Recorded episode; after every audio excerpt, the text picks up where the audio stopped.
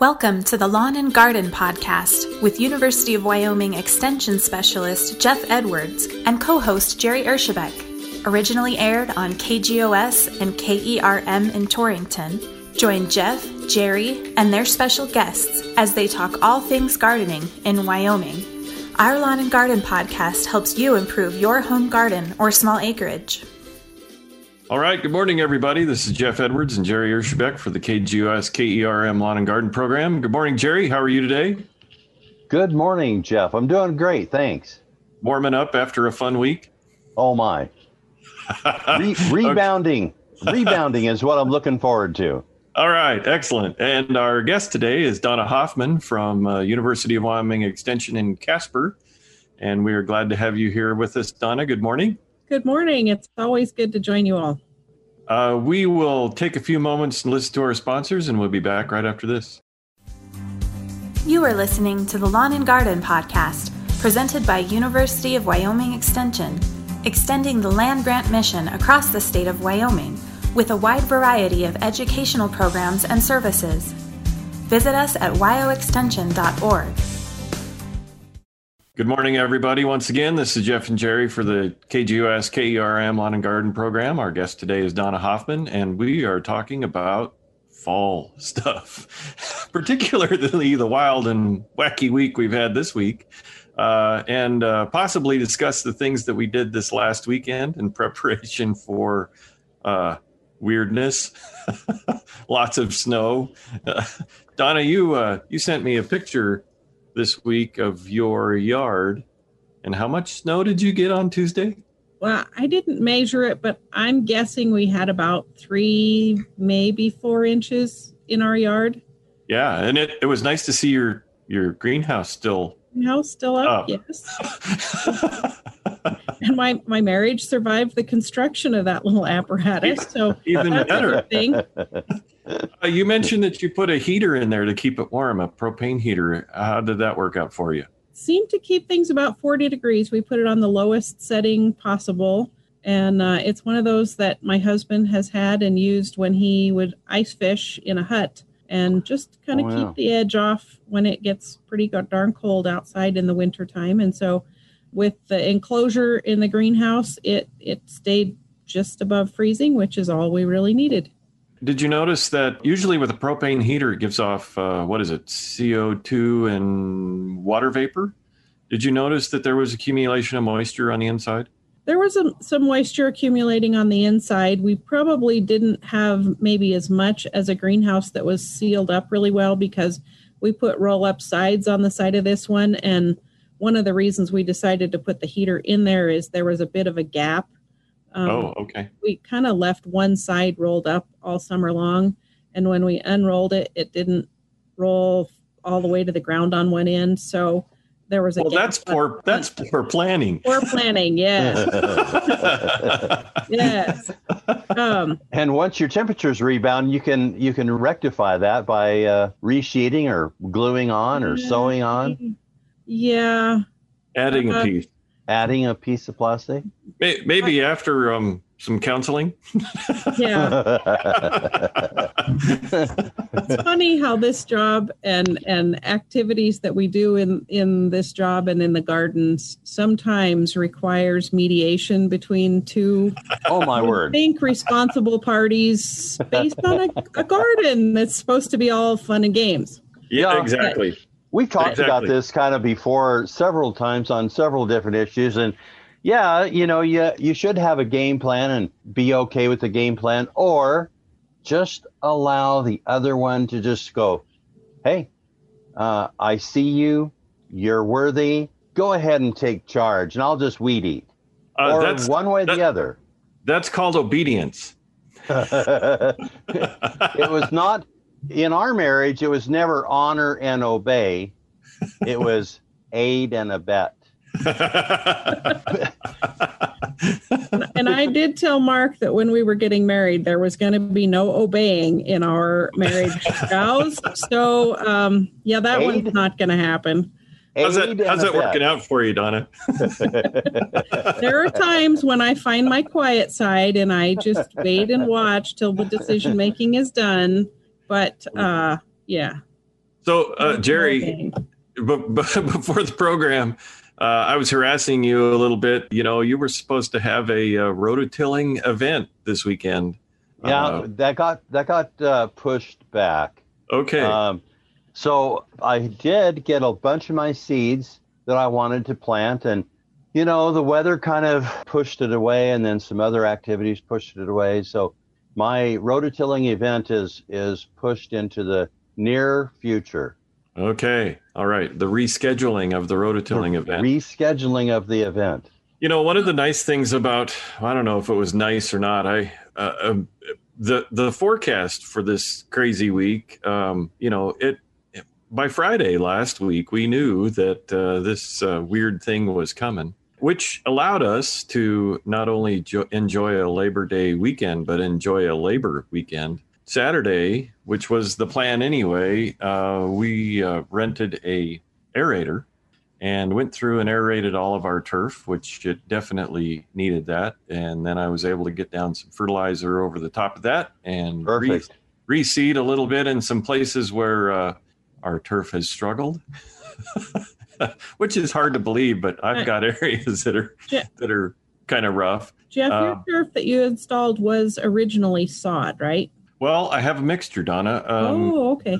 The very first bit that we put in, uh, we actually grew from seed, and I think I'm trying my darndest to kill it one way or another. and then uh, we had uh, three other locations where we put sod in. And so, yes, there are some definite differences between the two and you know i'm still learning yeah are you are you patching spots that were originally seeded or originally sodded originally seeded. The the sod is, has done quite well, I think. You know, it's a nice full mat. All the seams have filled in really nicely, and so uh, the sod has worked out really well. I just have to be better at adjusting my sprinkler heads. There's there's some work that I need to do this fall to make sure that they're that places are getting adequate water. Hmm. But it's one of those things I look at it and go, "Yeah, I'll get it next week." it's really low priority for me. Right. And then when it shows up brown and dying, it's like, oh crap, I should have worked on that a month ago.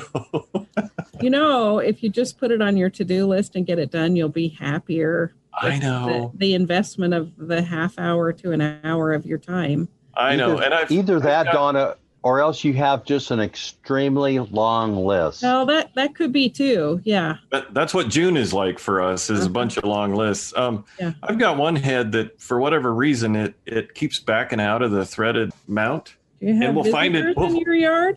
We'll find it in the middle of the yard, just blown out. It's like, how does that happen? Have you tried some Teflon tape or some Teflon? Um, uh, my husband has used some Teflon liquid stuff. It's kind of yeah. So so right now I'm choosing I'm choosing to ignore it. Well, there's that. Did you everybody blow your... needs everybody needs a geyser in their yard, right? Did you blow your sprinklers out yet this year? Uh, no, I didn't blow them out, but I did drain the risers. So I turned off all the water, took all the hoses off the spigots, that type of thing. And then uh, on the automatic sprinklers, where the riser comes up to the anti siphon valve, I drained them, but I didn't blow anything out because I don't think that, you know, it was supposed to get cold, but it didn't freeze hard enough to yeah, affect thing on the ground. near zero. Yeah. And now rebounding temperatures. Yeah. Yes. So, so I, before we jump to that, I I have a I have a wives' tale that we would like to rediscuss. um, the cicadas. Uh, we we talked about the first time that you hear the cicadas. Other people call them locusts, which are incorrect. They're cicadas. uh, was July 9th. So if you think July, August, September 9th, that day that we got the really cold weather. So that's eight weeks, right? So is there some truth to that? I don't know, but it worked out this year. There might be because a lot of those old wives, they they knew how to do poultices, they knew how to break fevers, they could tell when the cow needed to be milked, the calves to be dehorned. I mean, all, all that stuff. That's why they made the Farmer's Almanac, and I think they they credit old wives in there. I don't know if they do or not, but they should. So anyhow, it was uh, it was kind of odd and and just kind of maybe slightly disturbing that um, the cicadas might have indicated this cold snap. because I am not in an area where we get cicadas, I am unfamiliar with the wives' tale. So the wives' tale indicates that once the cicadas appear, then you've No. only got eight weeks to go. When From they the- start singing. When you first start to hear them, and I Mhm. can't remember if it's six weeks or eight weeks, but it's uh, if it happened to be eight weeks, it's right on target. Right on target. Okay. Yeah. Hmm. Interesting. Yeah. Yeah. I've never lived in a place where they they sing. I've only visited those places. Oh, they can be quite annoying. yeah. Yeah. And my wife is always, did you hear that? That's a, that's a cicada. And I go, yep. And I think it is six weeks. Is it six? Six or is it eight? I'll I have don't know. to, I'll have to do some consulting. We're gonna have to look that one up again. Now, Oh. since you've talked about cicadas, I heard that there was some zombie cicadas. Now, you know, with the blue bees and the, uh, what is it, monster bees? Not Oh, wow. Uh, Yeah. what they're calling they're calling them the murder hornets, which is Murder totally hornet. inaccurate. Yeah.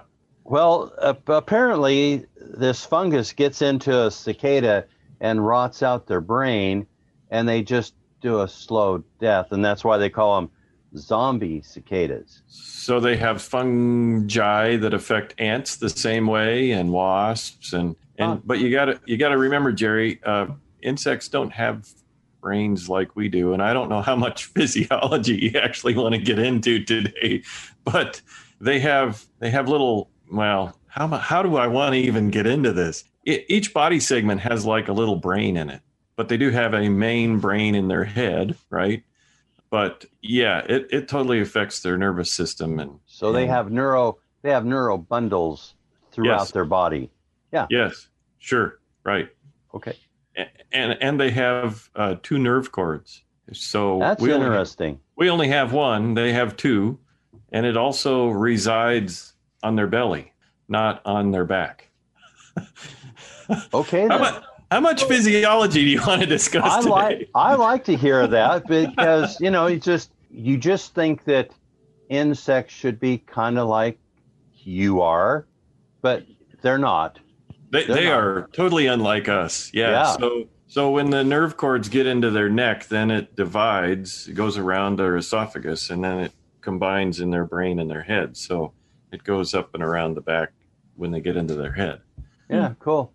I, Yeah. I had an interesting physiology discovery last week. I've had praying mantis in our yard on a pretty regular basis this summer, which is a new thing for me. I've seen one or two of them here and there in the past, but one of them fell in our pond and met its demise. They don't swim well. So I had They started, dog paddle. Yeah. I, I think I tried to save the same one a few weeks earlier and it scurried off, but maybe it was destined to, to drown. Anyway, it's the same pond and same area of the pond where it fell in, but I took it out and brought it to the office thinking I was going to pin it to put in my insect collection, which did not go well because they have such a large body mass. And I ended up asking Scott Schell for uh, suggestions on pinning it. I was trying to pose the legs and such, had pretty good luck with that. And then opened the box up the next day, and the whole thing had turned black. yep. And Hmm. I did not realize that uh, entomologists who collect insects also do some taxidermy. Yes, they do. Yeah. Anyway, needless to say, that one did not get saved for the insect collection because I did not know this in time. Yeah. So uh, they will um, actually cut them open and clean them out and Yeah. stuff them full of cotton if if they're a large-bodied insect. Yeah. Yeah. Yeah. Now, I- The one I watched was for a walking stick, and he put a pipe cleaner in in for the Ah. the cotton that was stuffed in the body. Yeah. I Cool. did, yeah, I didn't watch one on the praying mantis, but um, I did watch an uh, an entomologist who has a very interesting collection. I think he's a professor somewhere, but he cleaned out one of the ones that's uh looks like a leaf. Oh, sure. that was a large body cavity, and uh, he did stuff that with with cotton by the time he was done. He also dumped alcohol on it and something else. Now I can't remember. One was to dry it out, and one was to preserve the color. Yeah. Rubbing alcohol or ethyl alcohol and something. I can't, I can't remember the other one, but um, it was it was to help dry it out. And I gotta, I gotta admit, that entomologists are a weird breed. So you know. Well, we need we need people to teach that kind of stuff, and um, I have a master gardener this year who, when he was much much younger, wanted to become an entomologist until he discovered that entomologists kill insects. Right. He didn't want to kill them, so he became a, a civil engineer. But he's now the the one here in our office that gets to do most of the insect identification, and he's getting them right down to species for us. Excellent. So he's very accurate at his work, but he was not into that part of the process. Yeah. Very now, good. Jeff, didn't you tell me before that most insects, uh, the way you kill them is to freeze them? If you're uh, going to take them? So, uh, when I was in uh, college, the way to kill them was using a, um, a kill jar mm-hmm. that had cyanide in it. And so we've moved away from that. The kill jars now, if you want to use ethyl acetate, I think that's what it is. The yes. the product that people use for fingernail polish uh, remover. Oh yeah, is that ethyl acetate? Uh, acetone. Acetone. Acetone. So um, if you have a jar and you dip a cotton ball in acetone and put that jar in there, and then you can collect an insect and it, it will kill it. But really the easiest way to kill them is put them in a plastic bag and throw them or a jar or and throw them in a freezer. And you know a couple days later you can go back. And then if you did want to pin them you could do that with them at that point in time. But still if they're a if they're a big enough bug you have to clear out the cavity the abdominal cavity uh, sometimes you know uh, fortunately for those of us in wyoming if they haven't if your insect you're trying to pin hasn't drowned it's usually dry enough that most of the time you can get away with pinning them. But you know, if you don't preserve them correctly, they will lose their color. They will dry up in a weird way if you don't position them how you want them to dry. So how did we turn this show into the well, bug? I don't know. Yeah. Well, we talked about physiology, but one of the things that was really interesting about that video was that he was able to harvest eggs out of the abdomen of the one insect. And okay. he said he was going to save them and hope that they would continue to hatch later on. And and I'm really curious about that. I haven't gotten into any research about how you save and harvest eggs from an insect and have them wow in an unnatural and not the the typical yeah. way, but I'm very curious about how that works. So the only way I can um, see that happening is if it was cockroaches. yeah, no, it wasn't. It wasn't. But anyway, um, I was kind of curious about if if they did did hatch. So I'm tempted to go back and look at the video and ask the guy again how that worked. But okay. um, anyway, it was it was really interesting to learn some more in-depth information about entomology because of my attempt at using those techniques. Well, I, am glad it turned into an entomology show. Some of our listeners yeah. probably won't be, but you know that's that's yeah. okay. Maybe we need a hazard comment at the beginning. Some of the a warning in this show are disturbing. but you know, kids squeamish. yeah. Kids will sometimes press like butterflies in a mm-hmm. press, or they press leaves mm-hmm. and they press flowers and that sort of thing. And mm-hmm. and uh, I was thinking of making my kids a a, a press for Christmas. A plant so, press. Yeah, and so um, you know it's interesting to know that you should use only kind of flat insects if you're going to press them and mm. dry them out and so so insects don't necessarily need to be pressed but plants do insects insects should be uh, uh, pinned, and there are some rules governing all of that. Yeah. Uh, how they should be pinned and then displayed, but plants can be pressed. And and if you're interested in building a plant press, it's it's pretty easy to do. Basically, four pieces of all thread, couple of pieces of lumber, and then a whole bunch of cardboard with uh, newspaper uh, in between. Yeah, newspaper in between to kind of collect the moisture. So if if you had all thread and then some big wing nuts to to uh, tie that, it, it's two two plates, I guess. You build a wooden plate on the bottom and a top plate, and then you line them up and then uh, just would compress them together with the wing nuts and let it sit. And that's a really good way to preserve plants. And then you uh, what you open it up and then you um, you would glue them onto what they consider to be mounting sheets, and then you can use them put put them in a book paper. or yeah, yeah, yeah. Yeah, mine mine doesn't have all thread on it. Um, it has two little snap uh, straps with the little clips that slide together and clasp across it, and it's it actually belonged to the ag educator who was here before me, who was one of the major educators involved in range camp when I was when we were in high school, and uh, uh, I'm sure it's the one that he used when we were at range camp all okay. those same decades ago. Well, and and you could use ratchet straps too instead of all thread. Yep, you could yep, mm-hmm. be the same type of thing. Just yep. crank it any down way, really tight. Any way to get pressure on it. Yeah. Yep. And when you're uh, doing that, should you have your leaf a little dry, or that's for the newspaper? Yep. Yeah. The newspaper will collect any of the moisture, and you when you're putting it in the press, you really want to kind of lay it out so it displays the leaf, how the shape or the flower.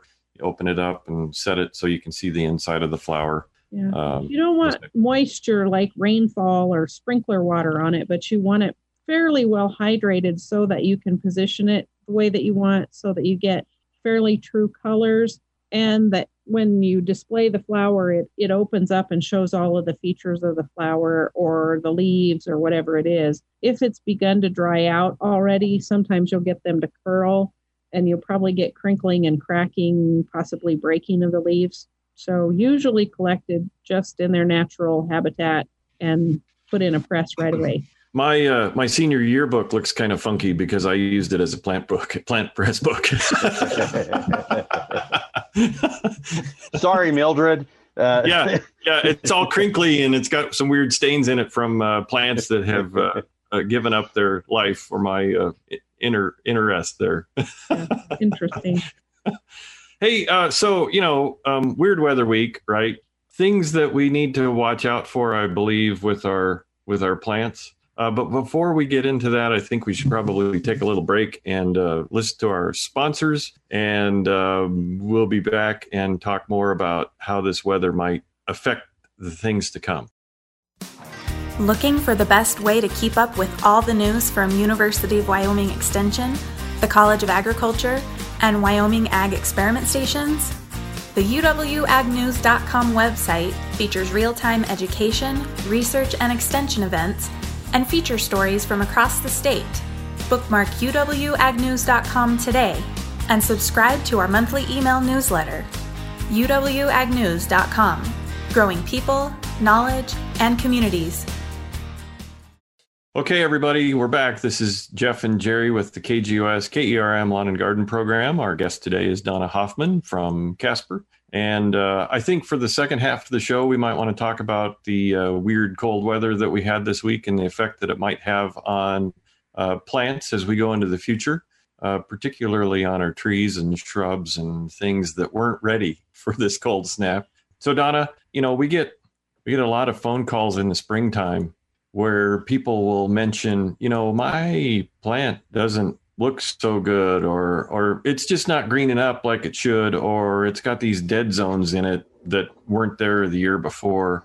And I, I, if I get those phone calls next spring, I'm going to go, well, remember September 9th or mm-hmm. 8th or whatever day it was that it got really, really cold because the plants aren't ready. They, they weren't in their normal cold weather type of stuff. So what types of things do we need to be looking for now after we have this cold snap and it warms back up?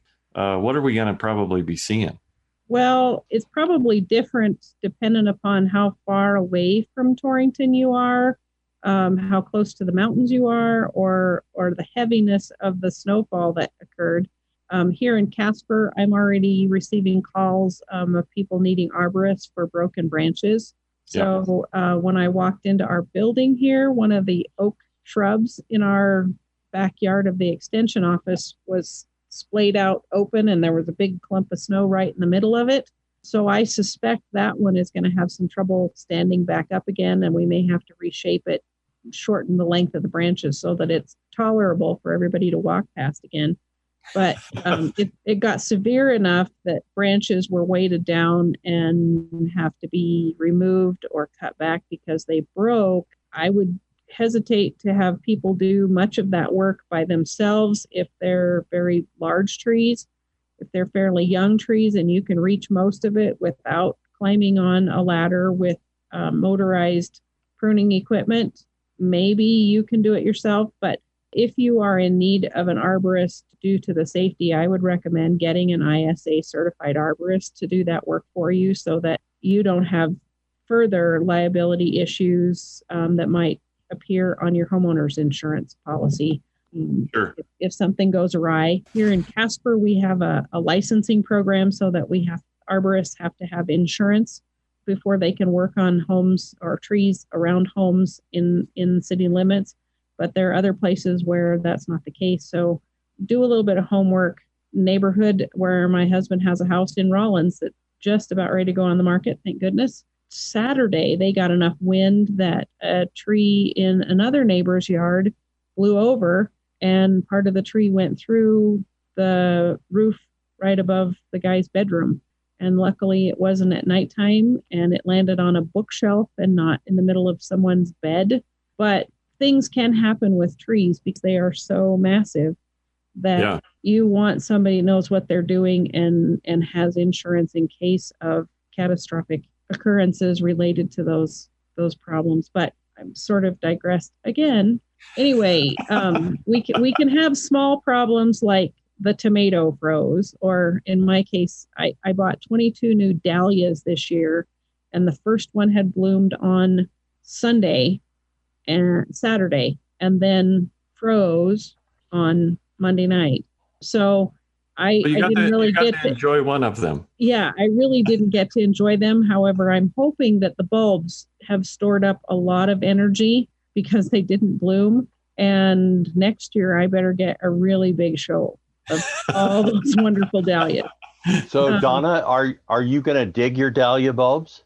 Oh yes, yeah, yeah, yeah. Um, well, I, you'll see that that if it gave it a good enough freeze, it'll blacken everything above ground, but not below ground. So your dahlias should be okay. Yeah, yeah. So I'm I'm hoping that uh, with all the covering that I did, that that I'll have some that that maybe made it through. I'm probably being a little bit optimistic on that, but we probably have some array of damage from the tomatoes and the dahlias froze to tree branches broke. And it just no. depends on how much snow and potentially how much wind those plants had to deal with in the in the midst of all the cold that came. So Donna, if it gets cold enough, can things like bark splitting eh, can that occur as well? Yeah, usually we see that in the middle of winter when things warm up and then cool down and and get below zero.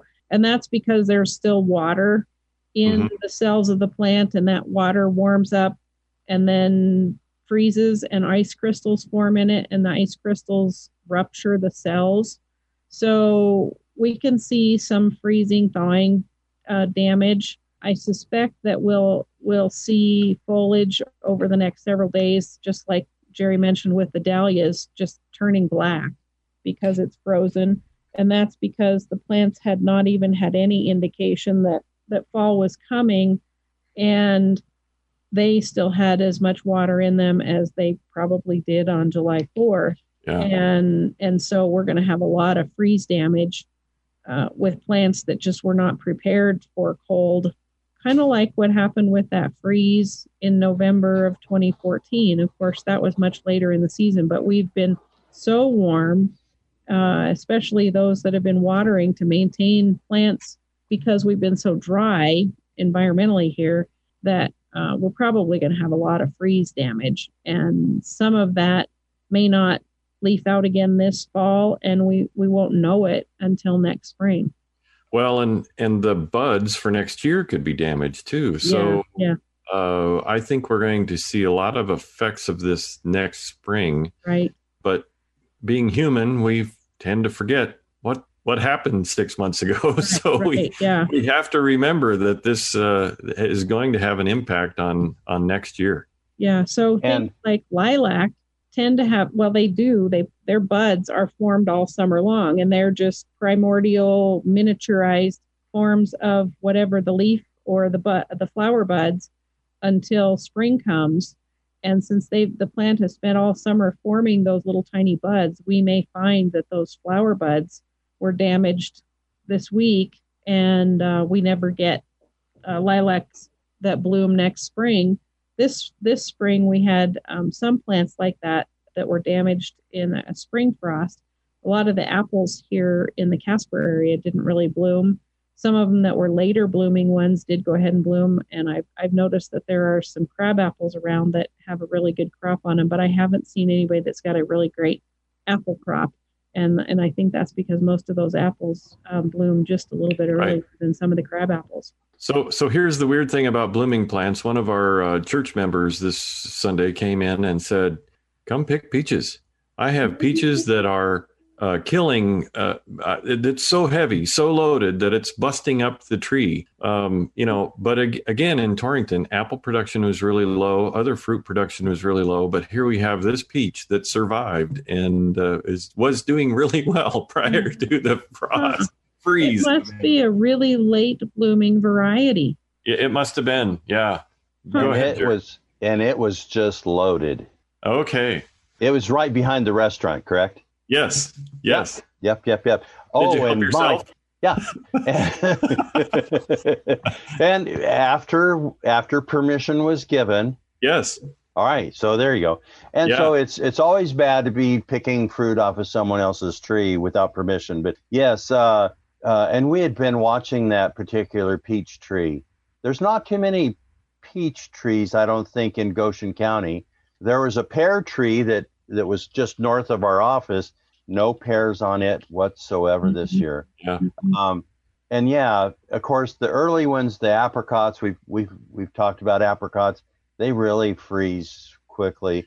It's Oh. just peculiar that we've been talking about preparation for coldness in response to the pumpkins. And uh, my neighbor got a, a good cover and a coat on his pumpkin. Yeah, it's it, uh, early freeze, an unexpected freeze from when the temperature is 100 going down to 26 or so. And we, we cry for ourselves, but you know the ranchers and farmers they're they're the ones that really are losing out on that Yeah. So, you know, the next week things are just going to turn black, right?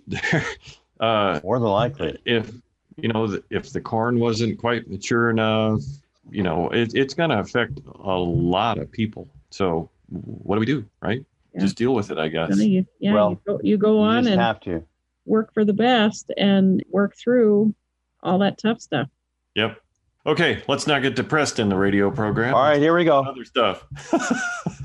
so my lawn guy brought me some lawn clippings and some leaf clippings and so i've i've indicated a nice spot for that to go in and that'll be nice to rototill in when i do my event but i i would i would like to say that that i think that there's something uh, the way god wants us to eat tomatoes.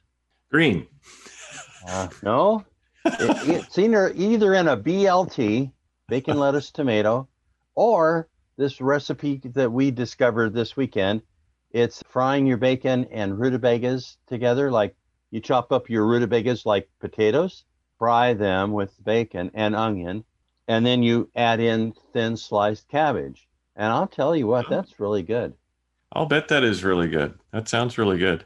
so i think god wants us to eat tomatoes two ways in cabbage and in blts that's what i gotta say I'm not sure I'm I won't have any rutabagas to to use in that way.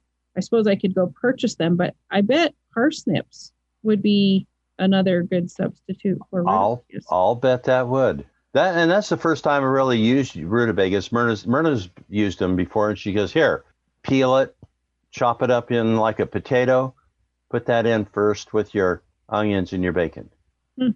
you could shred them like hash browns too.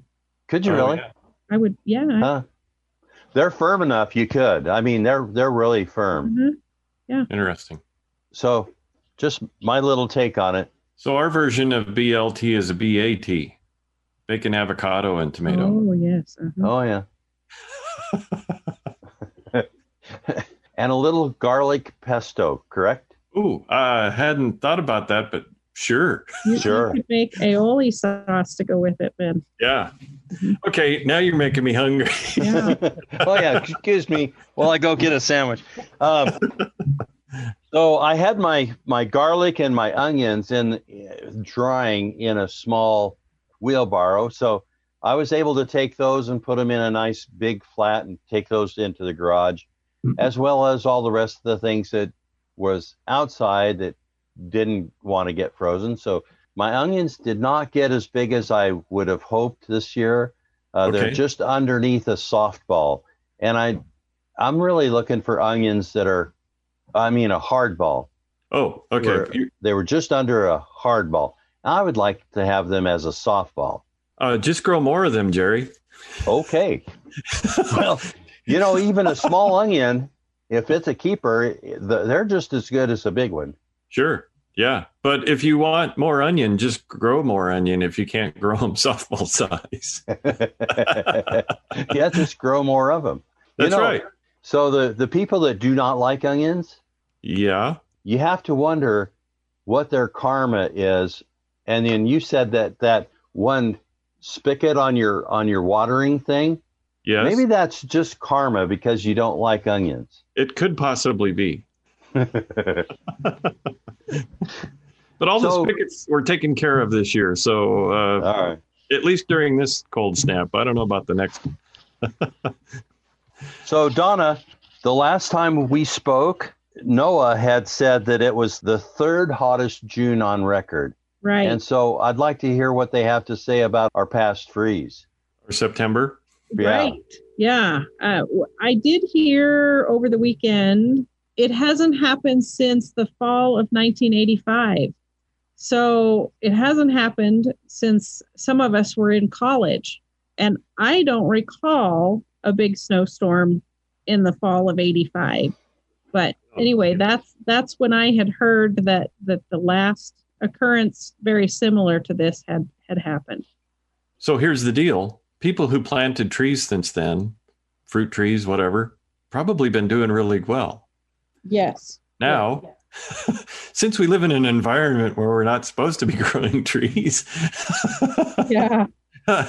hey, 25 years later or 30, whatever it is, uh, you know, it's um you're you get you get to start over again. Right. Yeah. So we've all taken off our the hoses off of our outside faucets. Uh, Donna, what are your recommendations for now fall watering? I mean, there was probably some water in this storm that that happened, but what's your recommendations moving forward?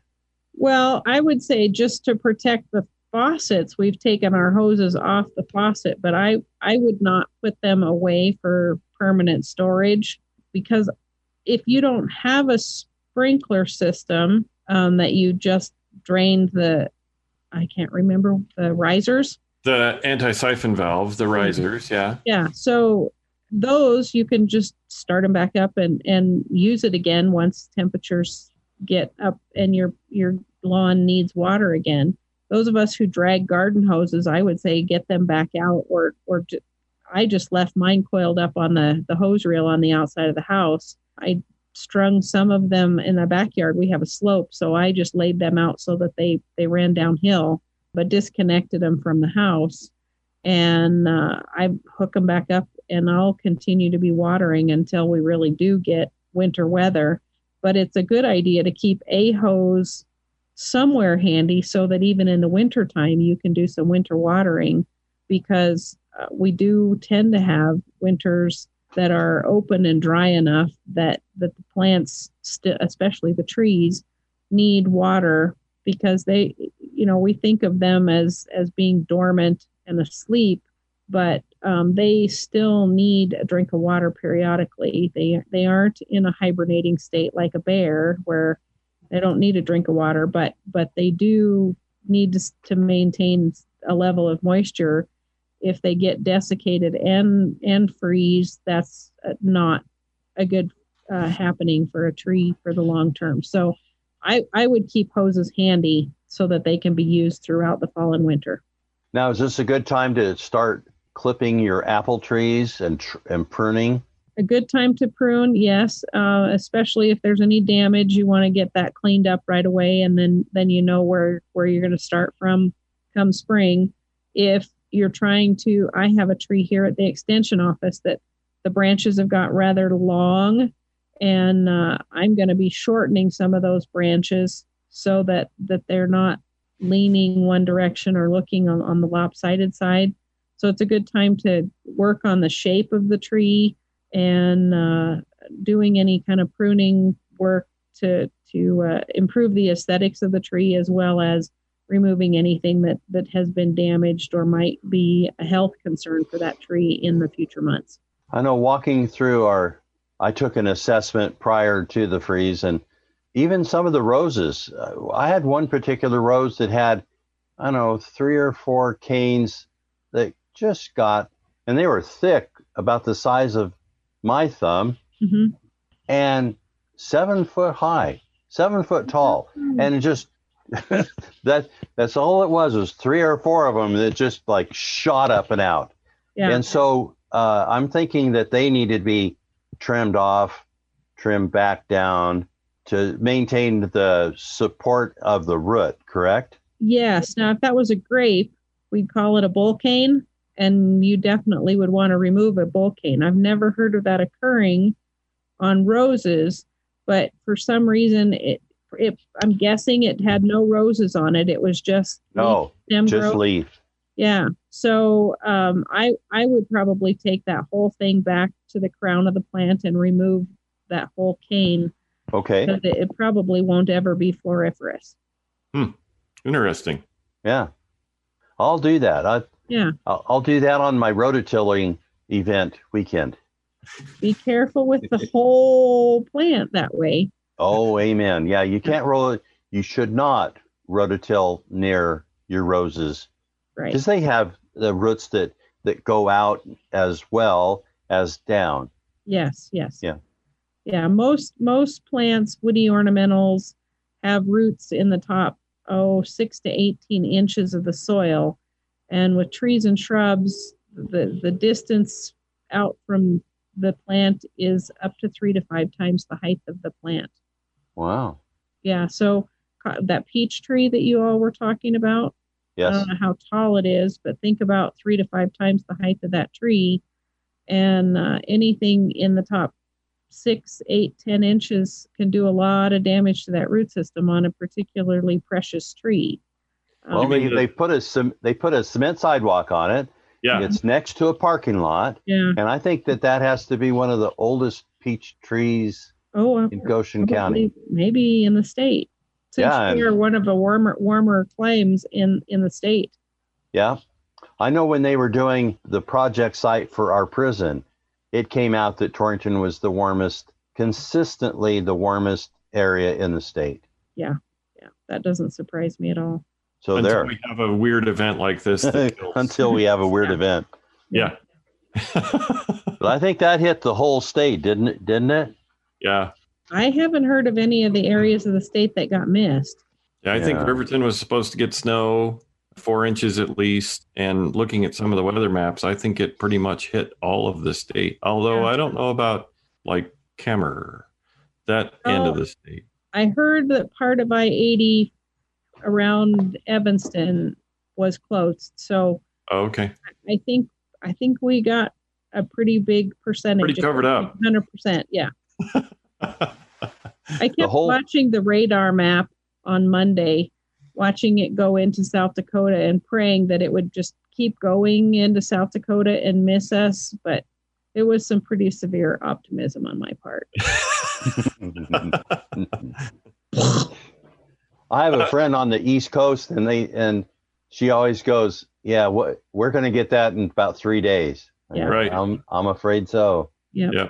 Yeah. Yeah. So Uh, Jerry, I think we're coming up close to our end time here. Anything going on in the county this weekend that um, folks should be aware of? You know, other than now walking through and doing an assessment, like Donna said, look at your trees, get an arborist. It looks easy. It, they make it look real easy. And all you have to do is climb a ladder, right? With your saw. Not so much. I've fallen off of a ladder, broke my elbow. Nice. I've fallen off a ladder and jacked up my knees. It's not for those who are subject to fall anyway.